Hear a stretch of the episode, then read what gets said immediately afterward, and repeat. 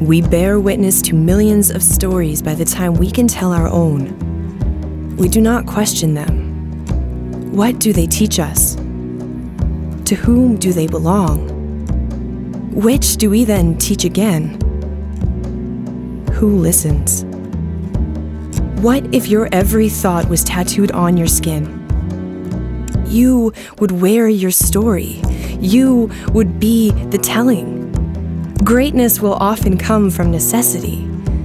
When unlearning is as important as learning, we must choose the great act. Are you breaking down or building? Are you ending or creating? We are more than what we are told. We are what we choose to tell. Get the whole story. Visit LookDeeper.ca.